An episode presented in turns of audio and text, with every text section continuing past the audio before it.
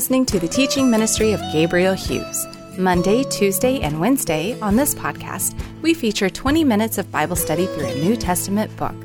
On Thursday is a study in the Old Testament, and then we answer questions from the listeners on Friday. Each Sunday, we are pleased to share our sermon series. Here's Pastor Gabe. So 1 Corinthians 9, 1 through 14. I'm going to go ahead and read through our text and then we'll say a short prayer. So this is the Apostle Paul writing to the church in Corinth. Am I not free? He asks. Am I not an apostle? Have I not seen Jesus our Lord? Are you not my work in the Lord? If to others I am not an apostle, at least I am to you, for you are the seal of my apostleship in the Lord.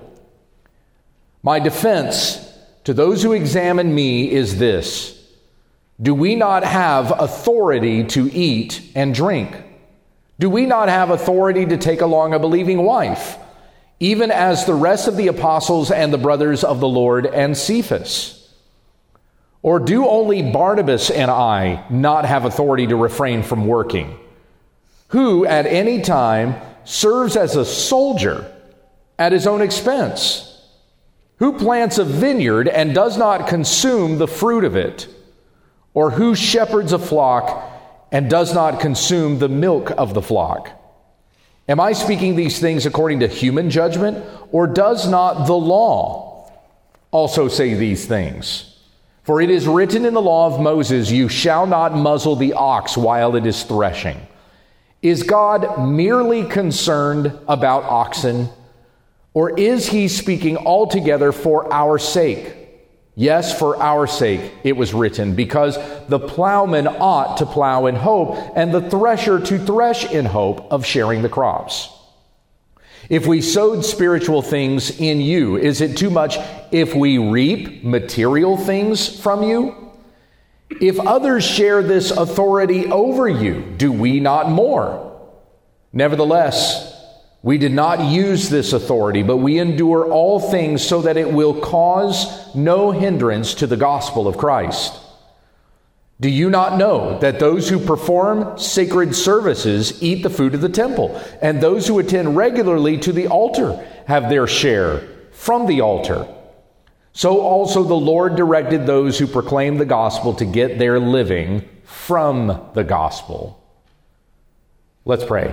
Heavenly Father, as we consider these things today, as we look at the first half of chapter 9 here, I pray that in the Spirit of the Lord, we're able to discern these things wisely. There's a, a, certain practical application that readily applies here, I think, from the plain language of the text. But more broadly, what are we to glean from this? That we may live in a pleasing and upright way before the Lord in this present age. Convict our hearts according to your Spirit. May we live according to your word. It's in Jesus' name that we pray. Amen. Now, if we were to just take this by itself, let's say we haven't been in 1 Corinthians all this while, you don't know where we've come from, you don't know where we're going, but we're just taking this passage for what it is. Chapter 9, verses 1 through 14, what we've just read this morning, what would you assume that Paul is talking about here? What's the lesson? Yeah, pay the preacher. There you go. That's a good one, Brother Bob. I love it. I appreciate it. Pay the preacher. He's worthy of his wages. A pastor deserves his salary. That, that's kind of what it looks like. It looks like that's exactly the topic that we're discussing here. But more broadly, where we just came from in chapter 8, where Paul is going to go through the rest of chapter 9 and into chapter 10, what really are we talking about here? What is Paul laying out before the Corinthians? Yes, sir. Yeah, and exactly, sure. But why? Why does he tell them that? Why do the Corinthians need to recognize that? Examples, right. Yeah, that's the word I'm looking for. So example, he's he's presenting himself as an example to follow. So he gives this here in chapter 9. Certainly a practical application that we can draw from this is exactly what Bob said, pay the preacher. A worker is worthy of his wages.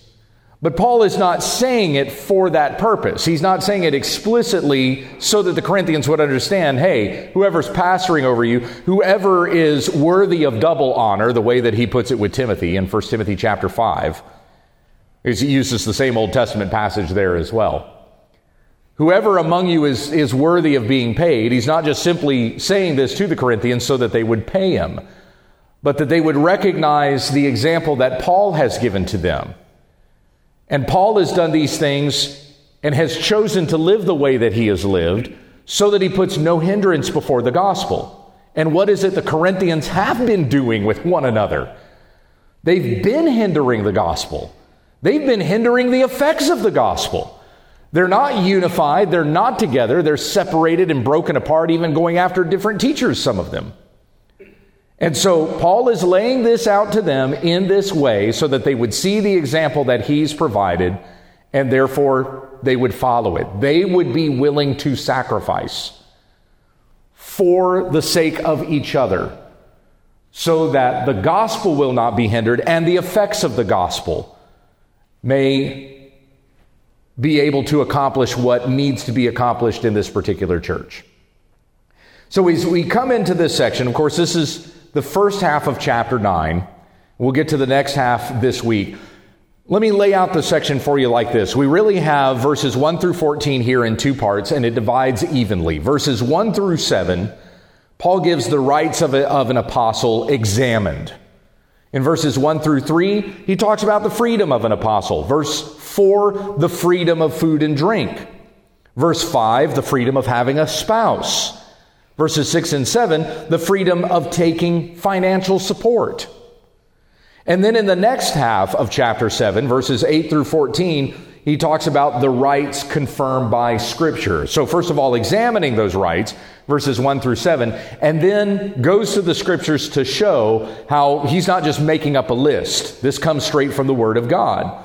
So, you have the command of the law, verses 8 through 9, and a consistent application, verses 10 through 12, and then the clear implication, verses 13 to 14. And I'll lay that out for you a little bit more as we go here. But look at chapter 9, verse 1, where Paul asks these rhetorical questions to kind of get things started. Am I not free? Am I not an apostle? Have I not seen Jesus our Lord? Are you not my work in the Lord?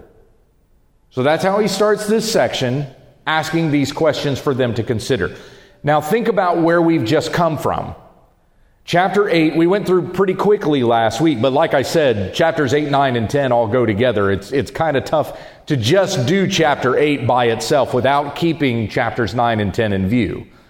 But Paul is talking about food sacrificed to idols, and some, by their knowledge, they know that an idol is nothing. So, what difference does it make if I go eat food that had been sacrificed to an idol, whether I'm buying it in the market or I even go into one of these pagan temples to get it. What difference does it make? Yeah, there are some of those who still think that an idol is something, and so they eat the food that had been sacrificed to an idol, and then their conscience is defiled. Paul says if that's what my eating food sacrificed to an idol is going to result in, then it's better for me to not even eat the meat at all, so I don't cause my brother to stumble. Look at verse 13, the way he ended that chapter. Therefore, if food causes my, blo- uh, my brother to stumble, I will never eat meat again, ever, so that I will not cause my brother to stumble. Now, we read that, and on a certain academic level, we're just like, okay, I get the meaning. I've read chapter 8. But that's an extreme take, is it not? I mean, man, if it's if what I eat is going to cause my brother to sin, it's just better for me to not eat at all. wow. Wow, really? Not not eat that meat so that it will not cause your brother to stumble. Do we really have to go that far? But remember, Paul is encouraging the Corinthians to sacrifice on behalf of one another, to consider others' needs ahead of their own, which the Corinthians are not doing. So Paul shows what length he's willing to go to for the sake of a brother in the Lord. Are the Corinthians willing to go to those lengths? Now, pretend that the chapter division isn't there. So, really, what you have in chapter 8 is you have Paul addressing food the matter of food sacrifice to idols, which he comes back to in chapter 10. So we have this thing in chapter 9, which is, is kind of sits right in the middle of it. And we've seen Paul do that as we've gone through 1 Corinthians. He, it's, it's a constant pattern in the way that he writes this letter. Remember back to chapter 7, where he's talking about marriage and singleness. So we had uh, considered some matters of marriage and singleness through verse 16. So, chapter 7, verses 1 through 16. Then you have kind of this thing right in the middle where he gives a couple of examples, and that goes from verses 17 to 24. Then he comes back to the issue of marriage and singleness, verses 25 to the end of the chapter. Remember seeing that? We're going to see coming up later on with the matter of spiritual gifts. That's where we really get into some controversial stuff. So, spiritual gifts talked about in chapter 12, and then he has the more excellent way, the way of love, in chapter 13, and then he comes back to spiritual gifts in chapter 14. See this pattern that he goes through in 1 Corinthians? So, he's doing this here as well, addressing the matter of food sacrificed to idols in chapter 8. Then he's going to talk about those very things that he's been willing to give up for the sake of the gospel in chapter 9, and then coming back to the matter of food sacrificed to idols in chapter 10. That, that wonderful little sandwich in there. And so, as he starts off this section showing what he's been willing to give up, again, pretend those chapters aren't even there. They're good markers for us. But you see the flow of thought as he goes from verse 13 if food causes my brother to stumble, I'll never eat meat again, to asking these questions Am I not free? Am I not an apostle? Have I not seen Jesus our Lord? Are you not my work in the Lord? Why does he ask those questions immediately after what he just said in verse 13? Why does he jump into those questions? To cause them to really look at what the way he lives his life, right? Examine me. Look at me. Look at the way that I live. Look at what I am willing to give up, though I am an apostle of Christ, which is a higher status than any of these Christians have in the church in Corinth, right? And yet, Paul, having rights to certain things, was willing to give them up for the sake of the gospel. And remember also, I pointed this out to you when we were in chapter 8 last week, but remember where all this is going. The summarizing statement in chapter 11, verse 1 Be imitators of me as I also am of Christ. Right? So again in chapter 9, he asks these questions Am I not free? Am I not free to eat meat that had been sacrificed to an idol? Am I really defiling myself if I eat meat that had been sacrificed to an idol? No, as we as we saw previously in chapter 8, we know that an idol is an empty thing.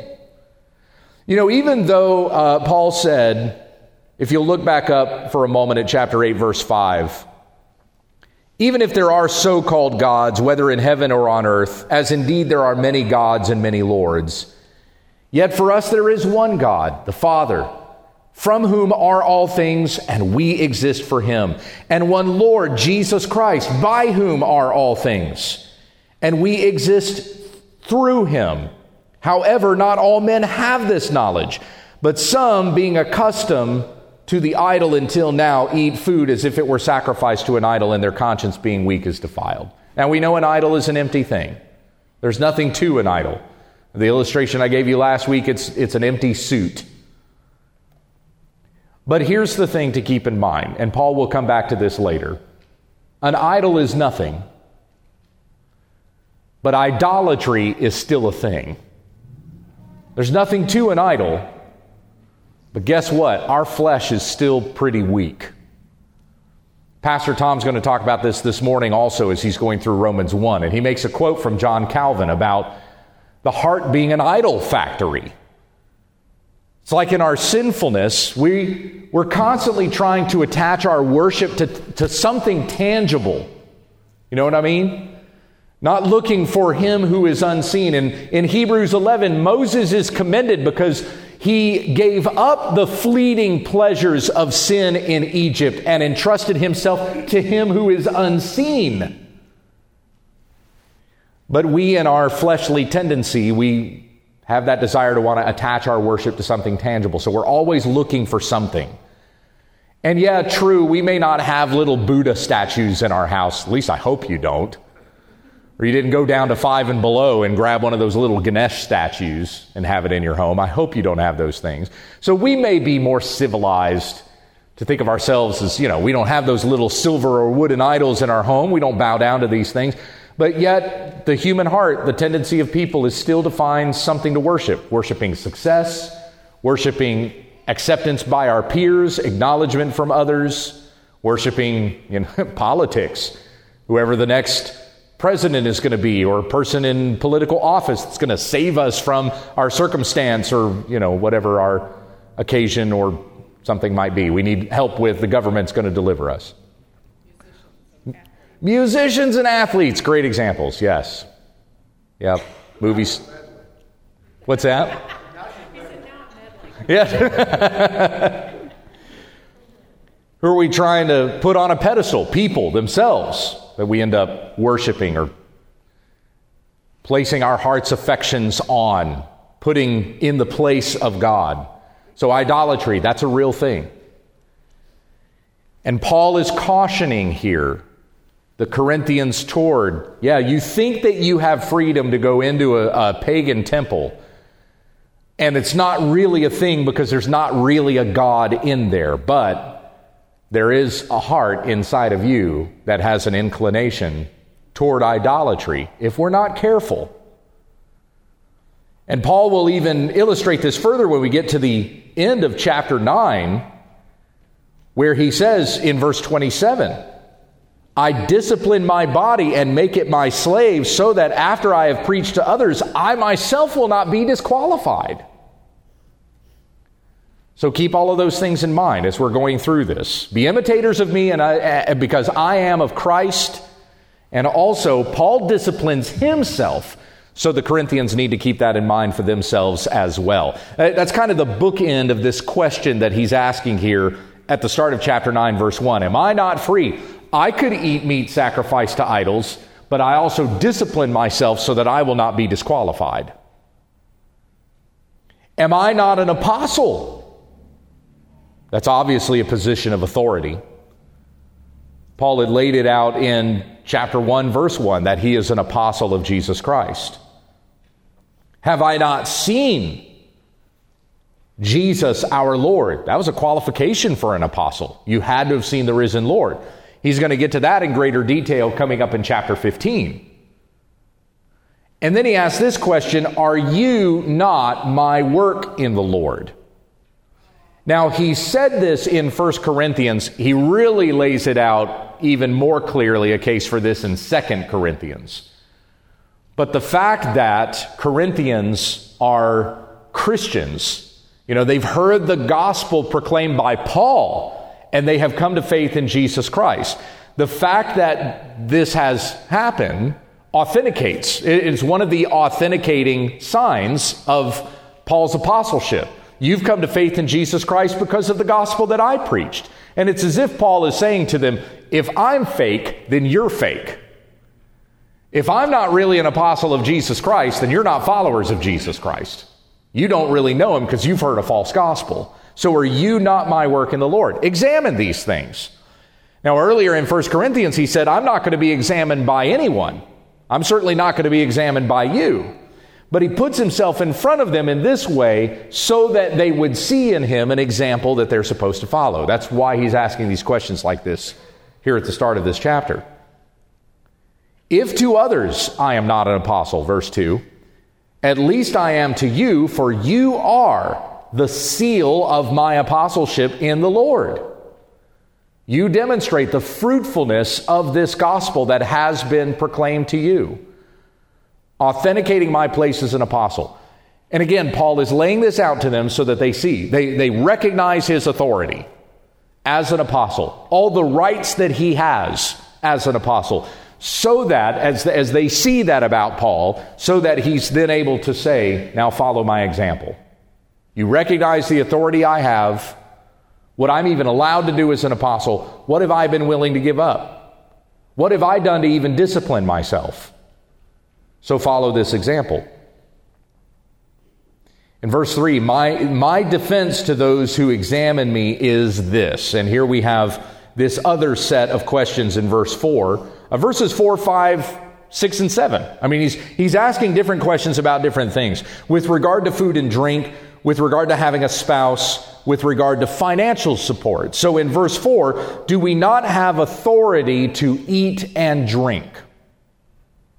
Now, where Paul in chapter 8 had been talking about eating and drinking food that had been sacrificed to idols, right?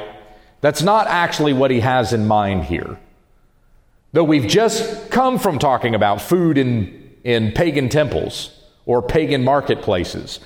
When he says, Do we not have the authority to eat and drink? He's really talking here about you should be feeding us. That's really kind of more what he's saying. Like, I have the authority to be able to say, well, here I am. I'm here to preach the gospel of Christ. You should support ministers in this work. So the responsibility is upon you to make sure that we're fed and full of drink. Verse 5 Do we not have authority to take along a believing wife, even as the rest of the apostles and the brothers of the Lord and Cephas? Now we ask this question because there were apostles that were married, Cephas in particular. Remember, we read in the Gospels, uh, Matthew, Mark, and Luke, about how Jesus healed Peter's mother in law, Cephas being Peter.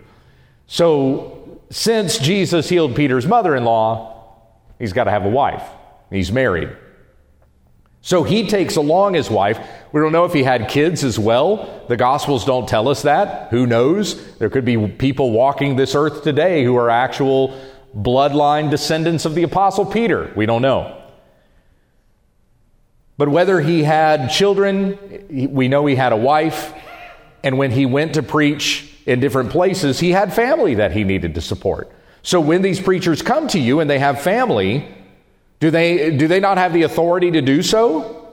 And then you need to be able to support them, even as the rest of the apostles and the brothers of the Lord. That's talking about the half brothers of Jesus, like James and Jude and others.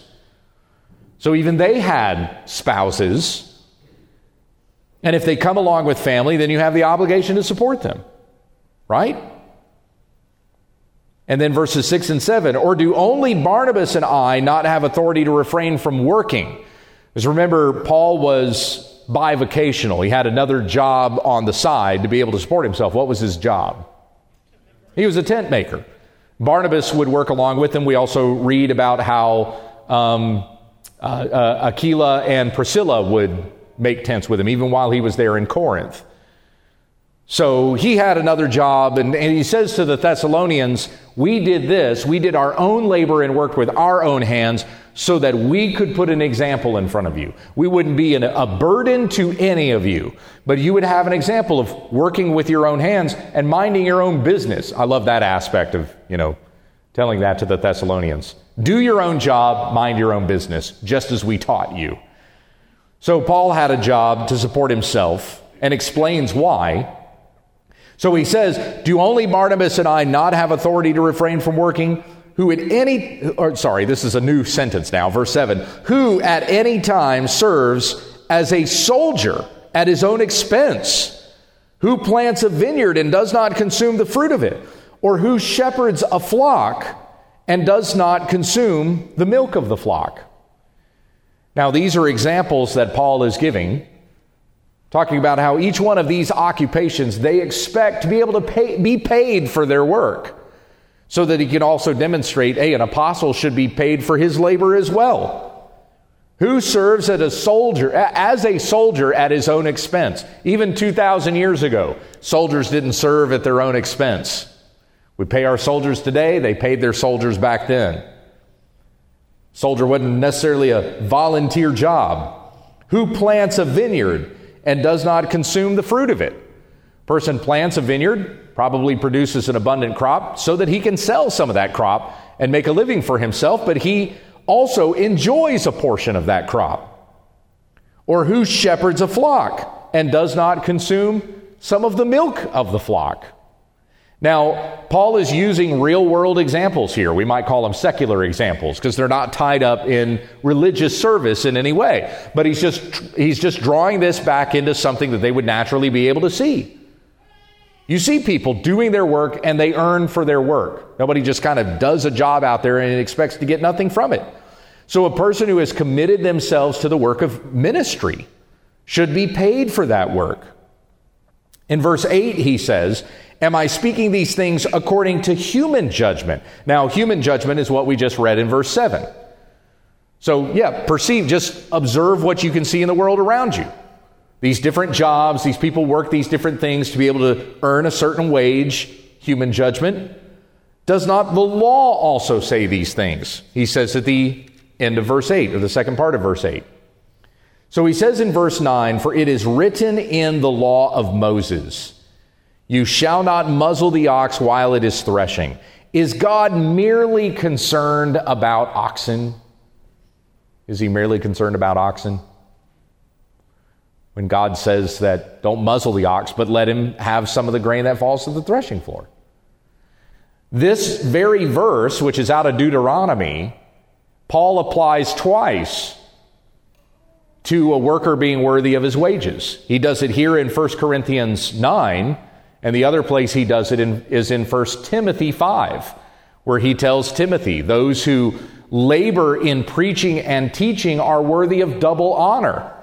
So they not only receive acknowledgement and recognition for the preaching and teaching of the Word of God that they do, but the double honor is they also get paid for that work. That's their job, that's their occupation. They've devoted themselves to full time service unto the Lord. And so support those men and pay them for the work that they do.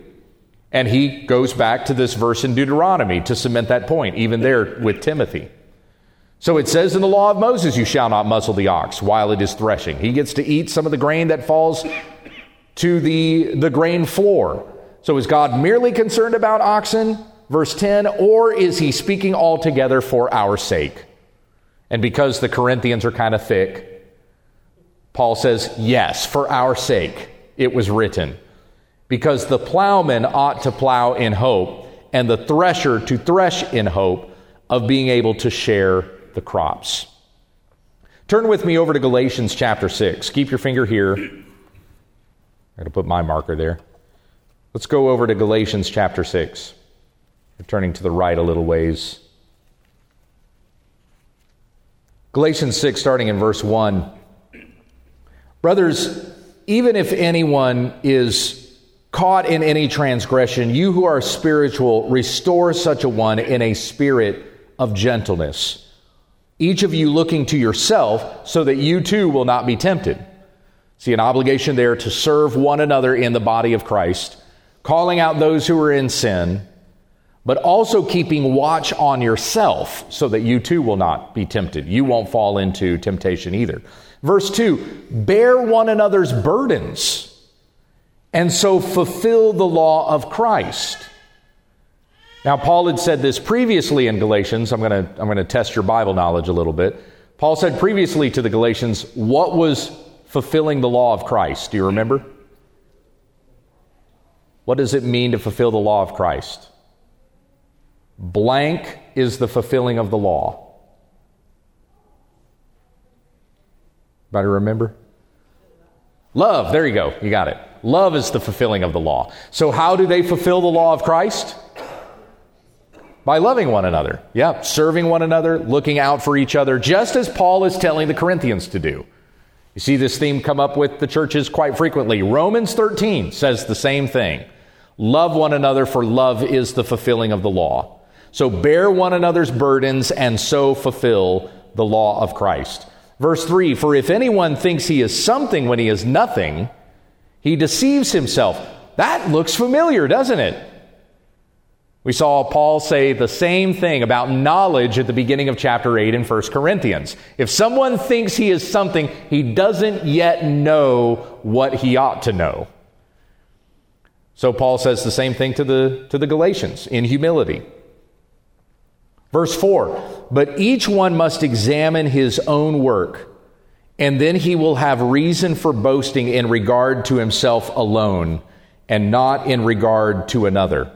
for each one will bear his own load. In other words, each person has to give an account of himself before God.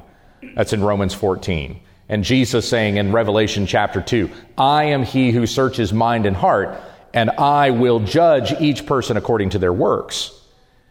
And so we bear our own load. You know, nobody else is going to be judged for the stuff that you did, and you're not going to be able to take credit for someone else's work. So everyone must give an account of himself before God. Verse 6, let's continue on here.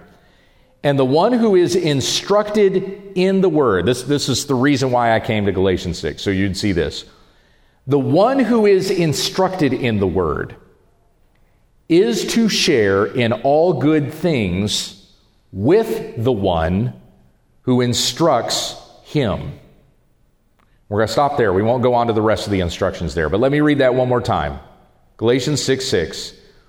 The one who is instructed in the word is to share all good things with the one who instructs him.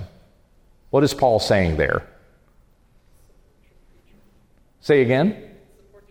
Yeah, support your teachers.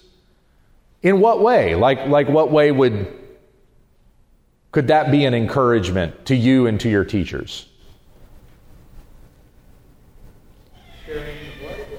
Yeah, sharing the bless. Okay, sharing the blessings. Like, like how do you mean blessings? Well, you know, uh, any spiritual uh, blessing that you receive, you, you, you share that with your, your pastors because no doubt they've had an influence on you that you be ministered to the Lord through that. Yeah, amen. It's a reciprocal thing. Right, spiritual blessings, Bob is saying.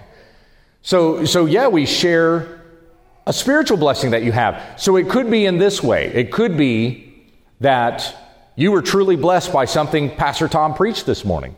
And so you go up to him and you say, Man, you showed me something in the Word of God today I didn't, I didn't recognize before. Sure convicted my heart, and I appreciate that. It's helping me to walk better with the Lord, growing me in my sanctification, sharing a spiritual blessing with a teacher. Or you might hear a story of somebody who came to faith because of something that was said in a sermon or in a Sunday school class, or they were witnessed to by somebody in this church. They've heard the story of, of someone who's come to faith in Christ. They've turned from their sin to Jesus Christ. And now let's all celebrate that together, right? Let me share that with those teachers who, who labor in the preaching and the teaching. That we all get to share together in the wonderful blessings of God. Not just in the material things like we're talking about in 1 Corinthians 9, but we're also sharing in spiritual blessings. At the elders' meeting that we just had this past Tuesday evening, we took a portion of the time together as elders to share those stories that we've heard of those who have come to faith. One in particular just came up to me last week and said she's convicted in heart recognizing that she needs a Savior and that Christ is that Savior. I won't tell you who this is. She'll be baptized in, in a few weeks here uh, because we've been talking with her and really, really excited about this person who has come to faith. And so we share that together as elders. Guess what? Guess what happened this week? And we rejoice together.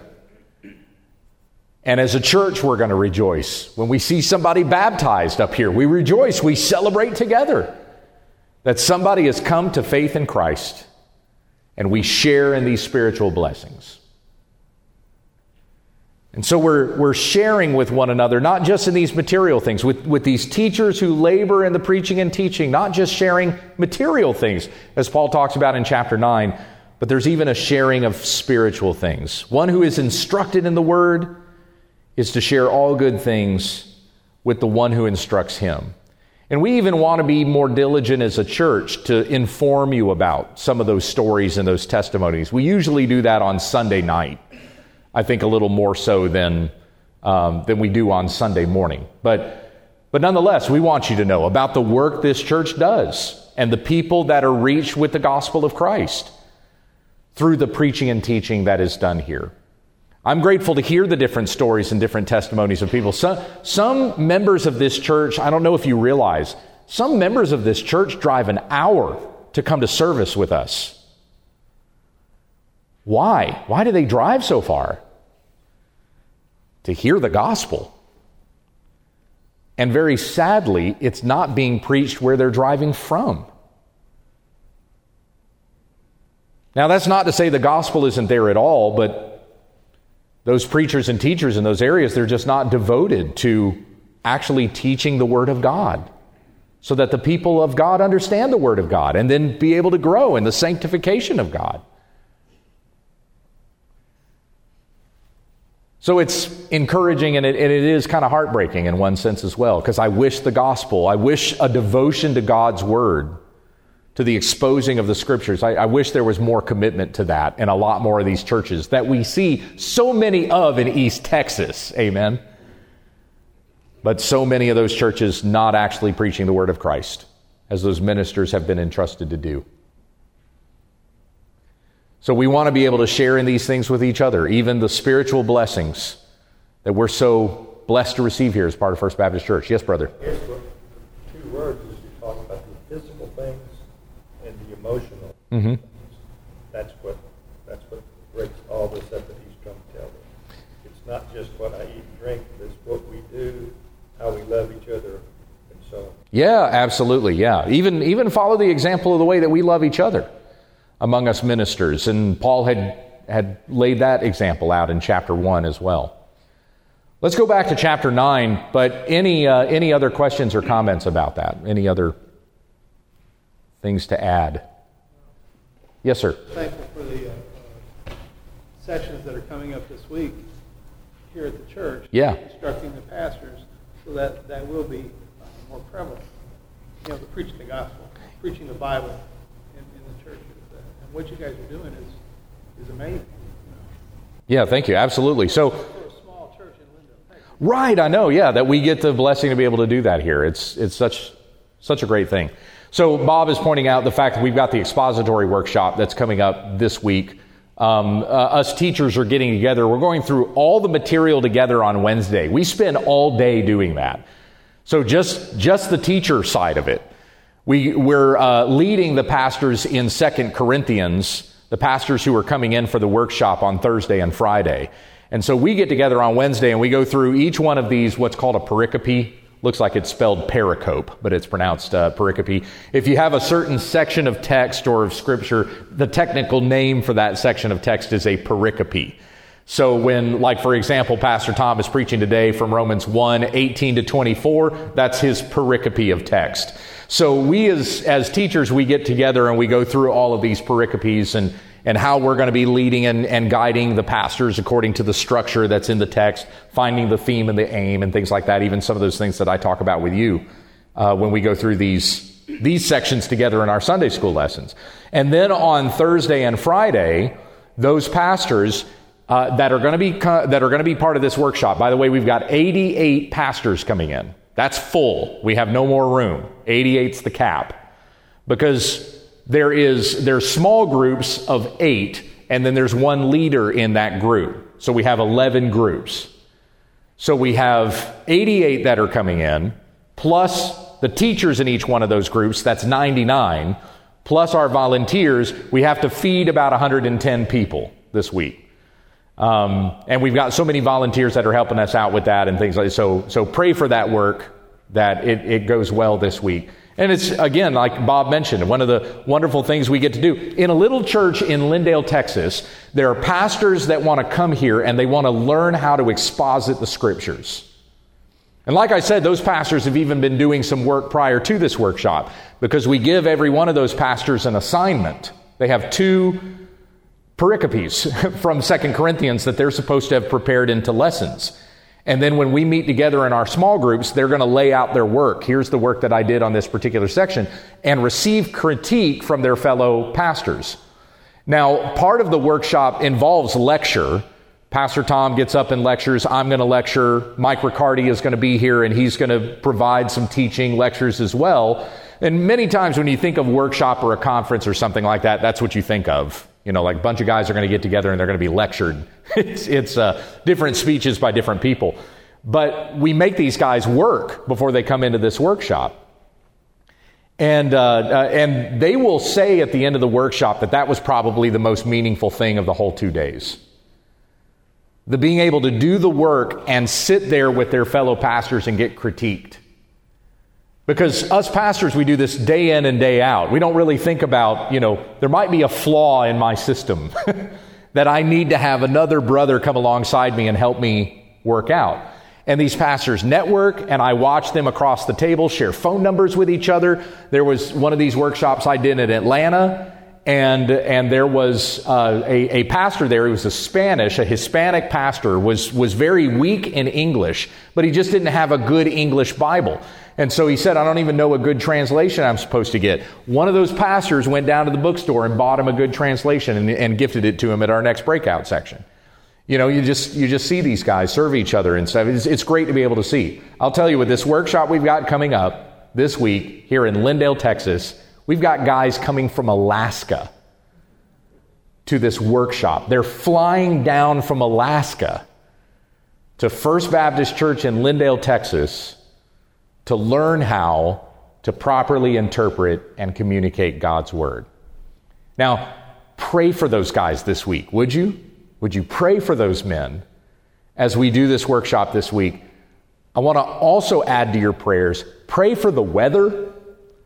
I don't know if you've noticed it, but we're like on the verge of freezing all week, and it's raining all week long. Pray that temperature does not drop below 33. I saw that, uh, that the low on Wednesday night was going to be 33 degrees, and it's raining. I'm like, oh Lord, please keep that above, above 32. So be praying for these men this week, and also pray that the weather turns out to be pretty good as well. All right? Okay, let's come back. First, 1 Corinthians 9. Let's finish up our section here. Again, Paul said in verse 11, If we sowed spiritual things in you, is it too much if we reap material things from you? This last section, verses 12 through 14, we see the consistent application and the clear implication. If others share this authority over you, do we not more? There are other preachers and teachers that surely have authoritative positions over them.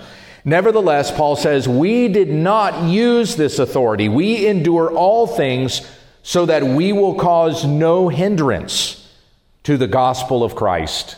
And this, again, comes back to why would Paul be willing to sacrifice eating meat, eating meat for the sake of the conscience of a brother? His objective, his motivation, is that he would cause no hindrance to the gospel. Verses 13 and 14 Do you not know? That's a question we see pretty regularly in this letter. Do you not know that those who perform sacred services eat the food of the temple, and those who attend regularly at the altar have their share from the altar? It's a question I asked of you last week. Some of those sacrifices that were instructed to be sacrificed in the tabernacle and then later in the temple, who got to eat a share of those sacrifices? The priest, yeah and the Levite, their families even, benefited from a portion of that. That was built into the law. That was said. A portion of this gets to go to the priest and to the Levite. Verse 14 So also the Lord directed those who proclaim the gospel to get their living from the gospel. Now, as I said in the very beginning, if we're just kind of looking at the instruction by itself, we take this passage in isolation, we would assume that's the intention of the passage. That's what we're supposed to glean from this. We're supposed to come away with understanding, oh, well, I'm, pay my pastor, pay the man. But again, Paul lays this out so that they would recognize here's what I deserve, here's what I could obligate you to have to do for me, to pay me for the job that I'm doing with you. But I don't do that because I don't want there to be any hindrance to the gospel. I want to set for you an example to follow. And it's not like Cephas or any of the, of the, other apostles or preachers and teachers. It's not as if they're doing anything wrong. See, I've heard this passage twisted in that way as well. Some have taken this to me, see, Pastor, you should be willing to give up your salary. Paul did. Follow his example. That's not what he's saying here. Paul presents himself as an example. What he, in the conviction in his heart, was willing to do for the sake of preaching the gospel. The Lord directed those who proclaimed the gospel to get their living from the gospel, but Paul was willing to give that up, to give them an example to follow so that they would be willing to give up for the sake of someone else. Now, I don't have any particular application to give you with regards to this, other than to say, examine yourselves and see what sacrifices do you make for the body? Are there things that you have been willing to give up for the sake of another, for a brother and a sister in the Lord? I had to do that just this morning. I'm not going to give any details as to what that was exactly, but there was something that I had to give up this morning for the sake of somebody else. And so I know, applying this to my own life, sacrificing on behalf of another. So, what are we willing to do for the sake of others in the Lord? To build one another up in this, in this faith. And, and that's, that's the objective, that's our desire. Like, do all of us at First Baptist Church Lindale, with these brothers and sisters in the Lord that we worship with and fellowship with and admonish and grow one another in the gospel, do you look forward to a day that we all get to stand together, like before the throne of grace, and say, Look, all of us, we're First Baptist Lindale. Maybe we have our FBC t shirts on or something, I don't know. Whatever, whatever those righteous robes look like, and we're able to have the, you know, the colors of our church or something like that. We're all able to stand together and say, Lord, look, we, we did this for each other for the glory of your name.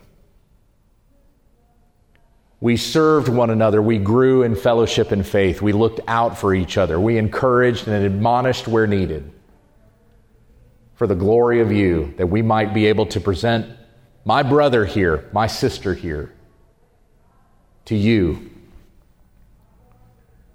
because of what you did for us the sacrifice of Jesus Christ on the cross for our sins, so that we would be forgiven we would be reconciled with God and we would live for Him, live with Him forever. So help one another in this and grow one another in this day by day. Amen. All right, let's, uh, let's close with a word of prayer and we'll be dismissed. Heavenly Father, we are thankful for your word. We're, we are thankful for the love that you show us continually. And we see the love of Christ demonstrated in the word of God that you would condescend yourself and speak these things to us in such a way that we might understand this truth clearly. As we're going to hear this morning from Romans 1 with Pastor Tom preaching, there are those who exchange the truth about God for a lie and worship the created things rather than the Creator. But we have come to know the truth as is explained for us and laid out in 1 Corinthians 1 and 2 We've come to understand these spiritual things because of your grace and your mercy to us. It is your doing that we are in Christ Jesus, and we praise you for that. May we not take that for granted, but we rejoice in you every day and continue to responsibly share the, the, the gospel of Jesus Christ with others so that there are others who likewise will be convicted of heart and turn from their sin to the Lord Jesus Christ and so be saved. As we have read here about the Apostle Paul's willingness to sacrifice on behalf of another, may we be willing to do the same. Building one another up in this most holy faith until we stand before the Lord in glory and hear you say, Well done, good and faithful servant. Now great is your reward. Help us to remember the servant part of that. Good and faithful servant. We serve our Lord and we serve one another humbly according to your grace. It's in Jesus' name that we pray. Amen. Thank you. Go with the Lord.